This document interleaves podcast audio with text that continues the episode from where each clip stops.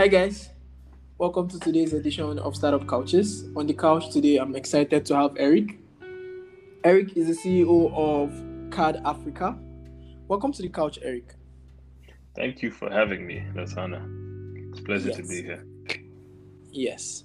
And so on Startup Couches, what we do is we have people like you, Eric, come on the couch, talk about your products that is out in the market, you know, the journeys that has led you to build this product, how the product is doing, um, the product journey itself, and your your your journey basically your your challenges, your journey as you build this product, right? So this is where we talk about all of these on the couch. So jumping straight into it, what is Kad Africa and how does it all work?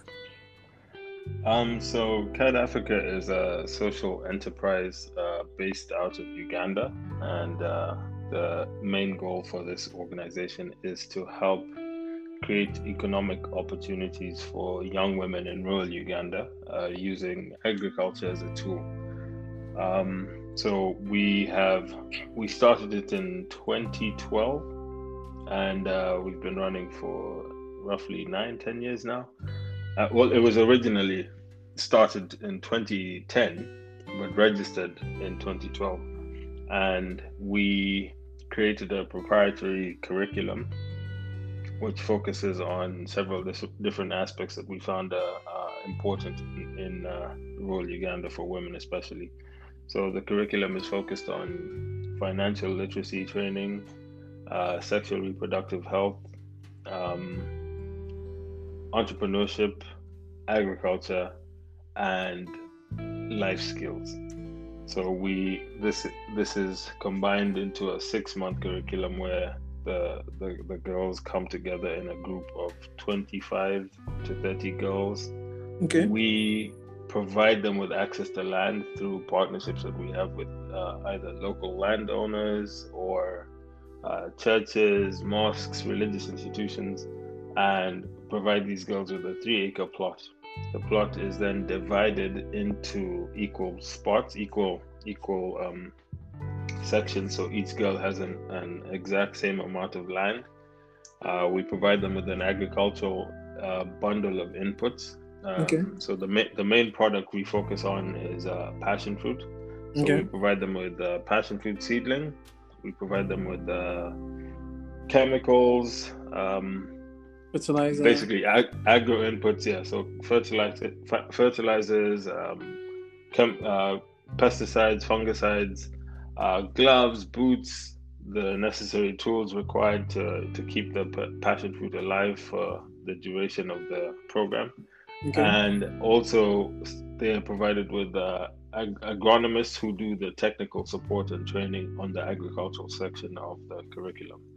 Um, so this curriculum runs for six months. This is specifically because the gestation period of passion fruit from seedling to harvest is six months. So during okay. that time, they're going, they're doing two things concurrently. Yeah. yeah. So they're they're planting the fruit, which is the agricultural aspect of the program, and then they're going through these other lessons on a weekly basis. So they meet once or twice a week for different aspects of the curriculum. So focusing on like the financial literacy classes might be on Monday, and then you do an ag class on Tuesday, and then it, it goes on like that. And while you're doing this, uh, we have we've integrated different aspects that include the community. So we have a family farm day where we bring the girls' parents, husbands, brothers, anyone who's interested in the community to come see what they're having what they're doing at the program. So we'll have this opportunity to then hand out seedlings to the the parents and the family, so that the girls can then go back home and teach the the the, the family members about the the agricultural aspects that they're they're learning through the program. And after the six months, when they begin harvesting, Kad Africa purchases all the fruit that they they they they have grown, and we purchase it and then process it in our processing facility and then package that and sell it to you know retailers in and around Kampala and we're also looking at the export market at the, at the right now as well So that's uh, a general rundown of what Kad Africa does. Wow. I think yeah. it's I think is a is a is a whole value chain. I like that. Yeah. I, I think the focus is um, creating really skilled young women who are going yeah. to go out there and become breadwinners, become actual farmers, um, understand the business side of things, understand the tools that you know you between some subsistence farmer and a commercial farmer right? Um, that's that's exactly it. yes, yes. So I, I I really really love this idea because what it means is that these young women come and after six months they literally go from you know knowing next to nothing or just following instructions from their parents to actually knowing the science behind what they do knowing yeah. the agricultural practice that make what they're doing viable and commercial and knowing how you know these things move out understanding the supply chain they become business people. They they can literally become business owners themselves. I think that's actually really really amazing. And having that spread out in cohorts over and over again and being sustainable in that this is real life real plants real food that is actually yeah. going to be produced and sold you know and like i feel like this just connects into a lot of articles and it's like a whole value chain on its own of yeah. um, how we should look at food today or how we should yeah. look at production of food um, and basically eradicating poverty at the end of the yeah. day. Yeah, it was very important to make sure that it was a sustainable process because you find that a lot of programs come in and teach one aspect or another aspect and they don't put the whole thing together in the mm. sense mm. that if the program was to to come to an end at some point let's say funding was to, to run dry you've you've now pro- provided a situation where these women can actually view what they're doing from a business perspective they've learned how to keep the to do their bookkeeping how to lend and, and, and borrow from each other as a group they've learned how to the value of you know bargaining with market with uh, having bulk power bargaining where they, they're working together as a cohort and they can bargain with, with, with, with buyers and vendors selling their groups as a product as, as one group's product. And they've also learned uh, through this course they've, they've learned about entrepreneurship. So it's not necessarily that we want everyone to continue farming. Farming is just the access point to these demographics because a lot of women in these areas are used to subsistence farming. So it's something they yeah. know, but they, it's not something they understand or see as a business. So farming was the entry point for this this program, and it then provides them with avenues to move into other other areas. So we've had situations where girls have uh, started farming, made some money from farming, and gone on to do other things. You know, moved into either starting shops or moved into like you know fabric, start a salon. Um, we've had situations where one girl actually started a kindergarten because she realized that uh, a lot of the girls in her group were, you know, had children, and these children didn't have a place to go while the girls were meeting at the farm. So she decided, you know what, let me start a daycare, uh, daycare center, and that then grew into like an actual school. And mm. she then employed other girls, and now she runs this nursery school, and you know that kind of thing that's trickling down and affecting the community in a positive way. So yeah, it's been an interesting journey. You know, ten years learning, and we've been working in in remote areas in Uganda, and we just expanded our programs into um, refugee settlements because Uganda is, you know, is one of the biggest refugee uh, host countries in the world. And where we were located is in Western Uganda. We have uh, refugee settlements coming in from Congo, and uh, it was a program that we saw could be valuable for for these these new new settlers in in Uganda. And the beauty about it is because we're growing passion fruit, which is like a, a plant that grows on a vine, it doesn't require mass chunks of land. So each each girl has like a 240 square foot piece of land, and the passion fruit grows upwards. So they put it on a vine, you trellis it, it grows up, which leaves the land below for you to do your subsistence farming that you're used to doing. So you can grow your potatoes for household household consumption, the beans, and also we teach them about intercropping. So like using crops like beans for soil nutrition to add nitrogen to the soil, understanding what's healthy, what, what needs to be grown in order to keep your family healthy. So you're not only just making money off the passion fruit that grows off the vine, you're also making uh, enough food to then take home, feed your family, and then if you have an abundance, you can sell that as well for extra income. So it's a whole collaboration of, of, of, of aspects. Yeah. To, yeah. to get the program rolling. Yeah. I I also think another really great thing here is mm-hmm. leveraging community. You know, community is such a big thing people use nowadays. People try to use just in words, buzzwords, and stuff like that. There are yeah. very, very few ways you can see where people are actually applying or leveraging community in like a really, really beneficial way, and this is one of them. Yeah, no, it's it's it's it's it's a very crucial aspect to it.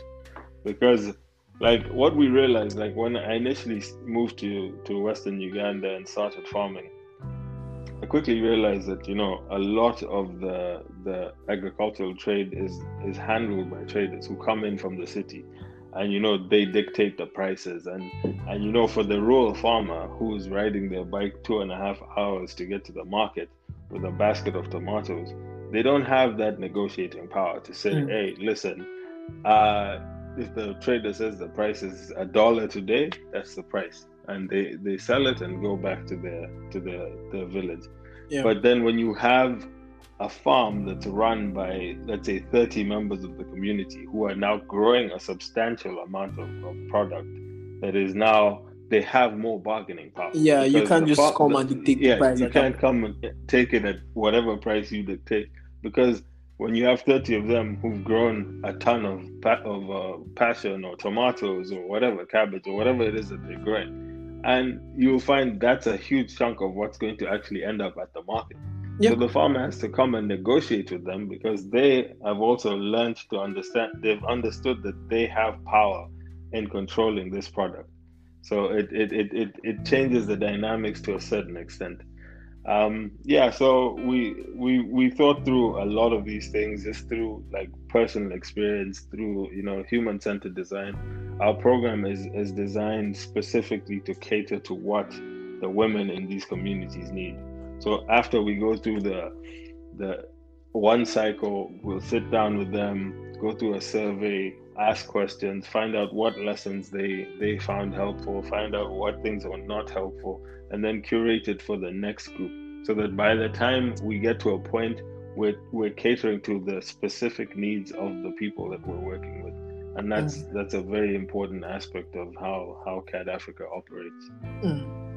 Yeah yeah that's that's really amazing i think um i mean i i know who your main customer segment is young, young women in uganda who are most likely subsistence farmers or in families that already practice things like that or not mm-hmm. um, that you know uh, you're trying to just lift out of where they are you know mentally skills wise and also just get them to start becoming business women right yeah. and, and so i think what i'm curious about is um how how how do you how do you run this business right? Like, how's the team size like? Um, how do you do the programs, the curriculums? You know, you, you, you must be yeah. employing a lot of people. You know, how does that work? And you know, how have you been financing this? Right? Has it been a self-sustaining business? Have you had to raise money from um, people? You know, how's that been? No, all all very good questions. Um, so initially started off as uh, a private farm and as we saw the need in the community, we started to figure out how do we leverage this opportunity. So, like, we are registered as both a non-profit entity and a for-profit entity. So the for-profit entity is Kad Africa Estate, which is the factory, which is the private farm where we grow all the seedling, where we do a lot of training. And then the non-profit entity is what operates the the Kad Africa experience, which is the program I've just explained to you. Okay. And um, how we do it is we have two teams, and a lot of the the the aspects of the, the business and the and the nonprofit kind of intertwine. but um, so we have the managing director who oversees uh, the entire operation, making sure that everything is running smoothly. We have an operations team which consists of uh, people who deal with like seed seedling procurement, procurement of uh, agricultural inputs that we provide to the girls, who deal with the transportation.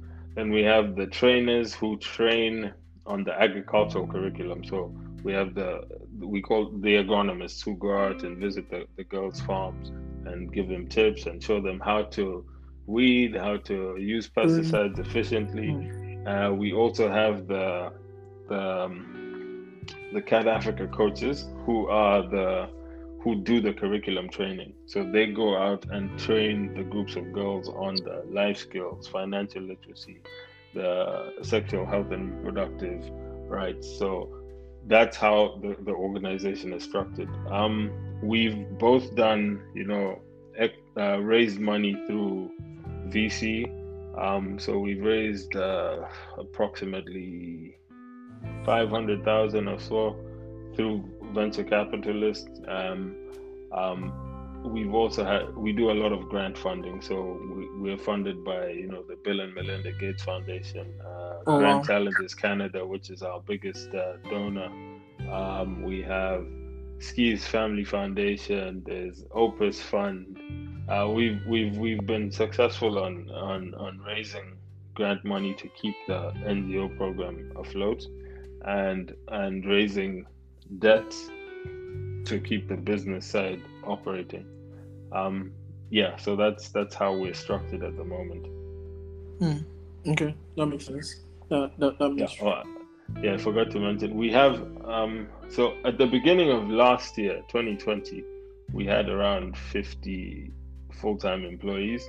Mm. But obviously, you know, going through COVID and you know, we've had to have some cutbacks on certain activities. Yeah. Because in Uganda, you know, there was very strict restrictions on travel and movement yeah. at the beginning of COVID. So we couldn't have a lot of the group um, the group activities we were doing, like the lessons and stuff, were we weren't able to host in uh, on the ground as much as we could.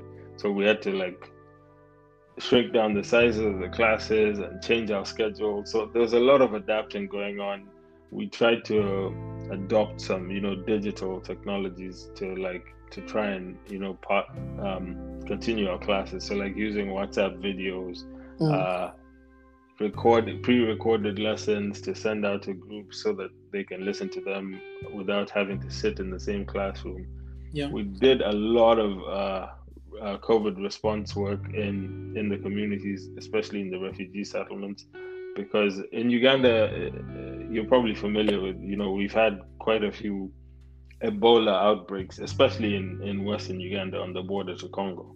So yep. we, as Kad Africa, had been trained in, you know, response techniques, you know, health and hygiene is part of our curriculum. So we were able to then, you know, set up washing stations, uh, provide our, our, our, our young women with masks, and then as part of their entrepreneurship classes, they were able to then start using some of the other life skills that they learned to make masks that they could then sell to, to other members of the community.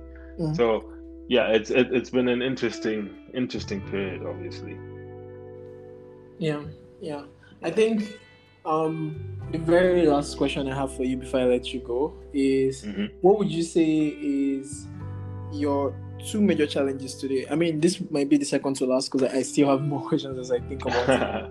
But like, what would you say are your major challenges today? You know, running Kad Africa on a day-to-day basis. What would you say is challenging to you? So for me now personally, because I'm not on the ground, I'm I'm based in the states. I'm now on the the I'm the chairman of the board, so okay. I don't intervene in the day-to-day activities, which is something I'm very proud of because I've managed to grow a company over 10 years and then step away and have, you know, a team of of people who have trained with us and grown with the company who are local, who are now able to run it efficiently. Mm-hmm. Um, but obviously, major challenges would be, you know, financing, like funding. It's always tough to to to to raise funding. As I said, in 2020, we went through a whole period of we had a lot of funds aligned for the year. But then as the pandemic happened, some of the funders pulled out because people were unsure of what was happening, how they were going to spend their money. So that was always a challenge. Um, mm. uh, another thing is, you know, like dealing with like in in in in the post of, of pandemic world is like dealing with the logistics of of movement, of travel, of you know meeting with groups. Those things are real things that we we have to deal with every day. So like again, Uganda is in the middle of a, a lockdown, so it's like no groups of more than five people meeting in the same place. Mm. You can't have public transport. You can't uh, use you know the all these things are restricting the way program activities happen. So that those are challenges that I know that our team is is grappling with. But uh, we've been pretty good at trying to manage um, the way things are operating. So as I said, using a lot of you know trying to adapt technology, and and obviously technology comes with its own barriers because looking at the demographics or the the region that we're in where the infrastructure is not great. You know, you don't have a lot of internet, you don't have access to to smartphones for everyone. So we have to think of ways to be innovative around, you know, adapting this technology to, to our programs. So yeah, we, we face different challenges every day, but uh, pushing on. yeah, that makes sense. That makes perfect sense. Mm-hmm. So finally, I mean, you've been running Kad Africa for a long time now, and so I'd like to know what would you say is the biggest lesson you've learned so far in your journey? I'd say, like, uh, as an entrepreneur, the, the biggest lesson was, you know, being patient, and also, it's it's a double-edged sword. So, like, patience is one thing because you know it takes time to get something to work efficiently, especially when you're looking at working in in rural settings. But the other thing is also being able to adapt quickly. So, you know, you fail fast, you learn, and you start again. So that those are the biggest lessons I've learned is patience and being adaptable. And yeah. I I carry those every day. yeah, yeah, that makes sense. I think yeah. on this Josh, I'd like to say thank you so so much, Eric, for coming on the couch. This has been an interesting conversation. What do you think? No, no, it absolutely has. I love the way you you understand the the logistics of, of the way things operate on the ground. So yeah. it's easy to have that conversation because I explained yes. what we do and you quickly put it together. So that that just it's a, it's a very refreshing thing to have. And I think you this is the kind of activity we need more of. You know, podcasts that are promoting local enterprise that are looking at people who are doing simple but specific things for communities and and I commend you on the work you're doing as well. Big yeah. up, big up. yeah, yeah, Thank you, thank you so much, Eric. And on that note, I'd like to say, um, for everyone that's listening, make sure to subscribe, make sure to share this episode with your friends. You already know that every single week we bring you people like Eric to share their stories of the products they're building and how it's impacted our communities. As you can see, what Kad Africa is doing today. So um, until next time, see ya.